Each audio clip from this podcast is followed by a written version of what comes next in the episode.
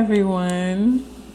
Today is a very special episode, and I'm really sorry that you guys have had to wait so long, but there's been a lot of transition happening. And if you listen to Coco Conversations from the Coco Hue, then you know from our most recent episode a little bit about why. And today I'm kind of going to get into that as well. But I just thank you for still being engaged and still listening and still wanting to hear what I have to say. It means a lot. And today I have my amazing husband, Kel. What's up? What's up? What's up? So, today we're going to talk a little bit about how a marriage is strengthened in times and seasons of trial or transition or just, you know, wilderness experiences. There are so many ebbs and flows in a marriage. Um, so many changes that happen on an individual level and then as a unit. And you really have to learn how to navigate through those seasons with wisdom and with poise. And you have to remind yourself why you're in it in the first place. And so, Kel and I are um, in a big transition right now. We're in between homes, we're in between jobs, and we are expecting our first child. And it's really exciting, and on the other hand, it's really scary. So, um, anyway, I wanted to just ask him because I know I know what I'm experiencing, but I wanted to just get his viewpoint as a husband, what it looks like emotionally when you don't know what the next season holds for you and how do you care for yourself and your relationships and your marriage when you don't know what tomorrow will look like? I imagine it's the same as as your feelings. You know it's scary. It's quite frustrating not knowing what to do or where to go. Um, asking God on a daily basis to show you what you need to do and where you need to go and how to do things and not really hearing a definitive answer is one of the most frustrating parts of the whole wilderness experience. Um, yeah, I mean, as a man, you always want to be able to provide and lack nothing. And so when you go through a season of lack, not showing where your provision is coming from, it does something to your um, your self esteem, especially when you're in compromising positions. Uh, it's just uh, it's a draining, draining feeling. Day to day, you you feel tired all the time and unmotivated and all the blah blah blahs of what you're going through. So, yeah. I, I completely agree with that 100%. I don't know what it's like as a man to have the pressure of, you know, providing for a family, and now, you know, we're throwing a kid into the mix too. Um, it can be it can be scary and, and daunting, but I think every I think every trial is a gift, and I think, you know, we we have these gifts of joy and understanding and wisdom and peace that come wrapped in conflict. They come wrapped in wilderness experiences. They come wrapped in loss and, and pain. And so I also wanted to ask you, and, and I can answer this first, but I also wanted to ask you, like, what do you think that you've gained from God um, throughout this experience? And I can say, well, one, I know in every single trial, in every, first of all, our our lives and our marriage has kind of been marked by transition, and by these like huge, these circumstances that call for faith, like grand faith. And people look at us stupid, and our whole our whole wedding story is a huge testimony of just like going with God, even in the face of opposition and so there are so many times when as visionaries and as artists and as entrepreneurs, people who don't understand that way of living and what it looks like to have radical faith can really have you questioning what you know to be true about yourself and what you know to be true about God. And so, throughout the course of our entire relationship, facing so many trials, I think that I've just learned how important perspective is. And I think perspective is a gift because I think perspective, in essence, is just vision. And when you have a godly vision, to me, it looks like tunnel vision. And it's not necessarily focused on an end goal, but it's focused on how is God getting glory out of my life? How are people coming to know who God is through my trials and through my storms? Christians have this thing where it's like, until we come out of the storm, it's not a testimony for us. And that couldn't be further from the truth. As you are going through your storm, the way that you handle and navigate that is a is a witness. That in and of itself is a testimony. So don't wait until everything is over with to be like, well, you know what? Tell people I, I'm struggling with anxiety. I'm depressed. I'm fearful. I'm doubtful. I'm mad at God. I'm confused. I'm hurt. I feel rejected, you know? And I think on top of perspective, I've just learned like it's okay for me to let my heart grieve. And it's okay for me to tell God what I'm truly feeling. And it's okay for me to be authentic with people. And it's okay for me to say, look, I can't serve in that ministry right now, or I can't pour out to you, or I can't really talk to you right now because of what I'm going through. And that's okay. You know, I don't have to put on a brave face all the time. I can let my, my heart hurt and I can let myself, you know, be bruised because I know that God breaks, but He also binds. You know, and that's not to say that we shouldn't, every season of our life, we should be pouring out to somebody.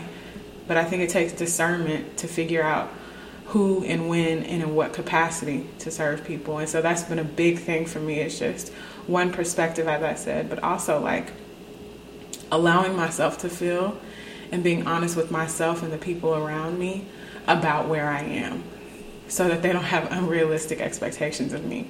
This is where I am right now. And like we can pray and kumbaya and all that other stuff, but sometimes God just wants me to sit in it so that He can sit with me in it.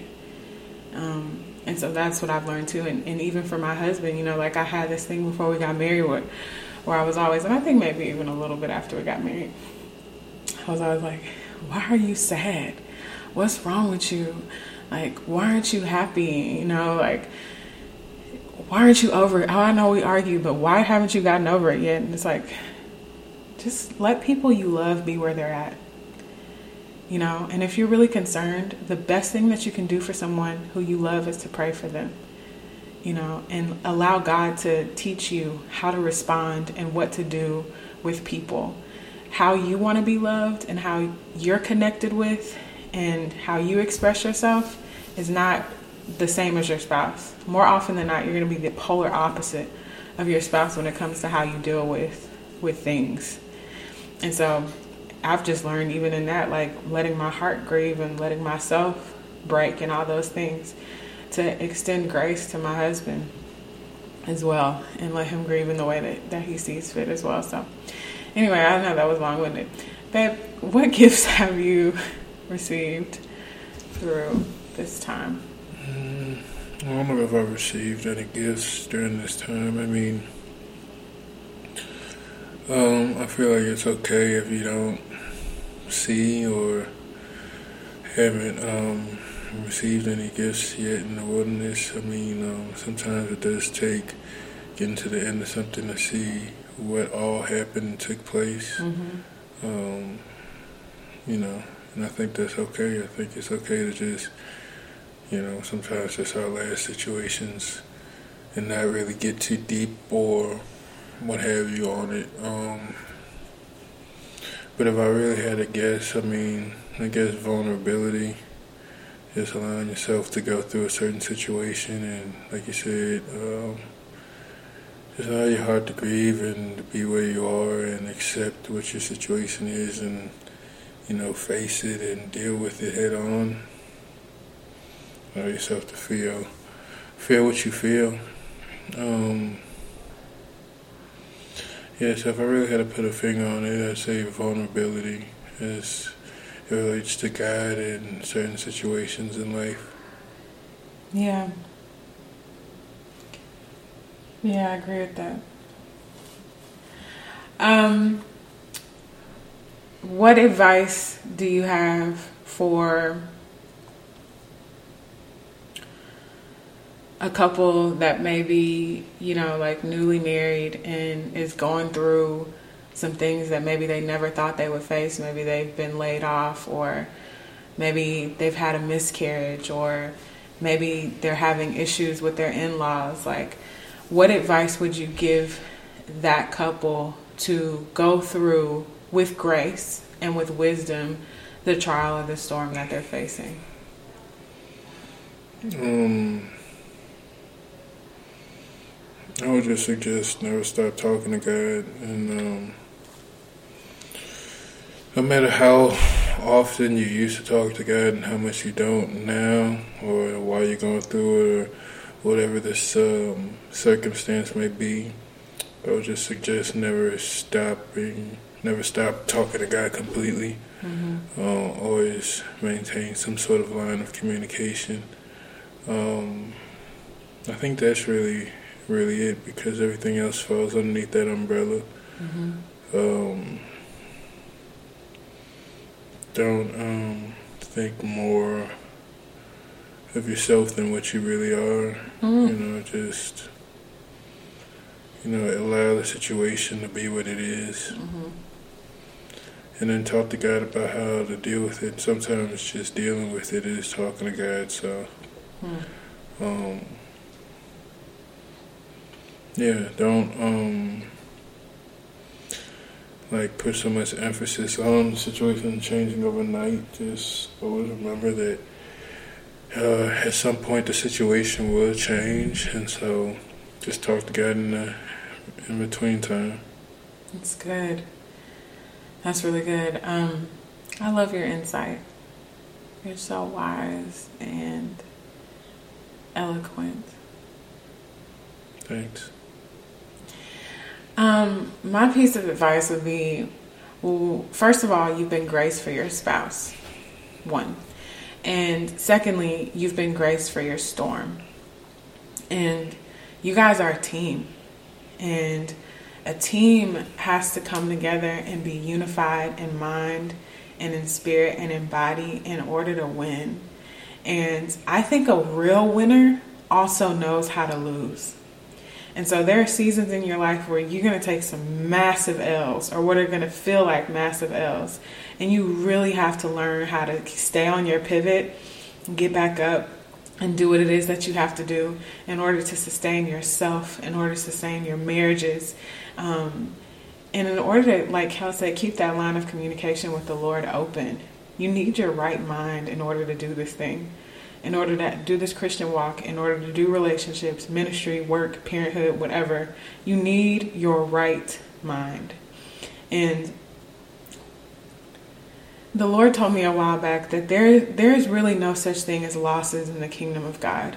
Everything that you go through, every time you fall, every time you find yourself caught in that sin again, every time somebody disappoints you or you disappoint yourself, Every time you face a trial, God uses all of those things for your good and for His glory. And we might not see it until we make it to heaven. We might not understand how those trials affected us and the people around us, how those things impacted our legacy, our children, the memory that we leave when, when we leave this place.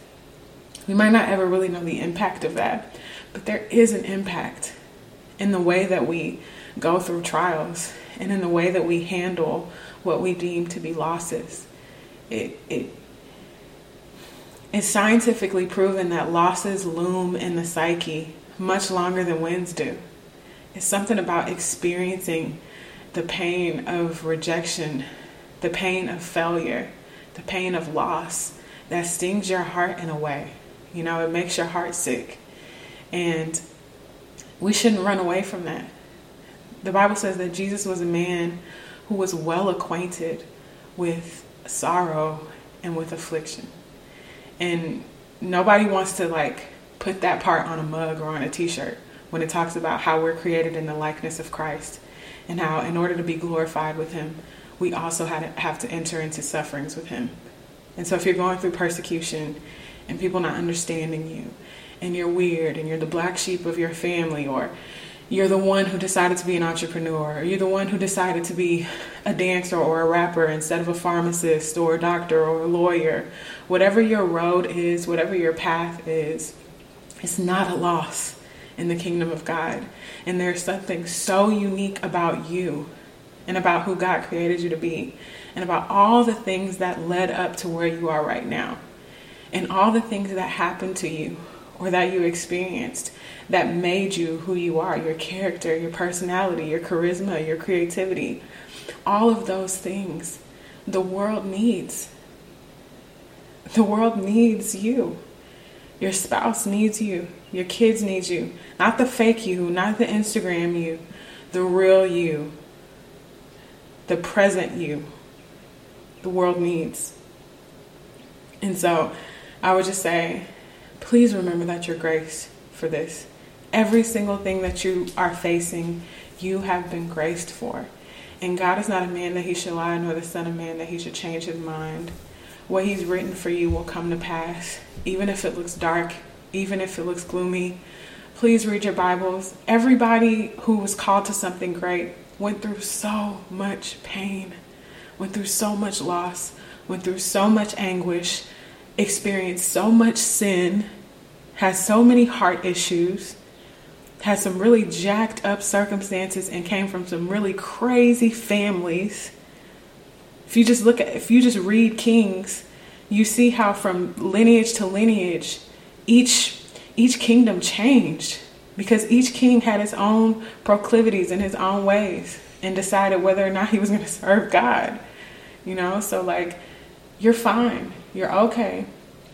God has you. And you're going to make it. Amen. Amen. That's pretty good. Yeah. Thank you guys so much for listening. And um, please engage with us on Instagram at Mitch and Gunner, mitchandgunner.com. Um, send us your questions and your concerns. I'm sure this will not be the last time that Kel joins me on the podcast episode. Okay, good. Um, thank you guys for listening, and, and we bless you, and we pray that you have enjoyed this talk. So, God bless. We'll talk to y'all later. Peace.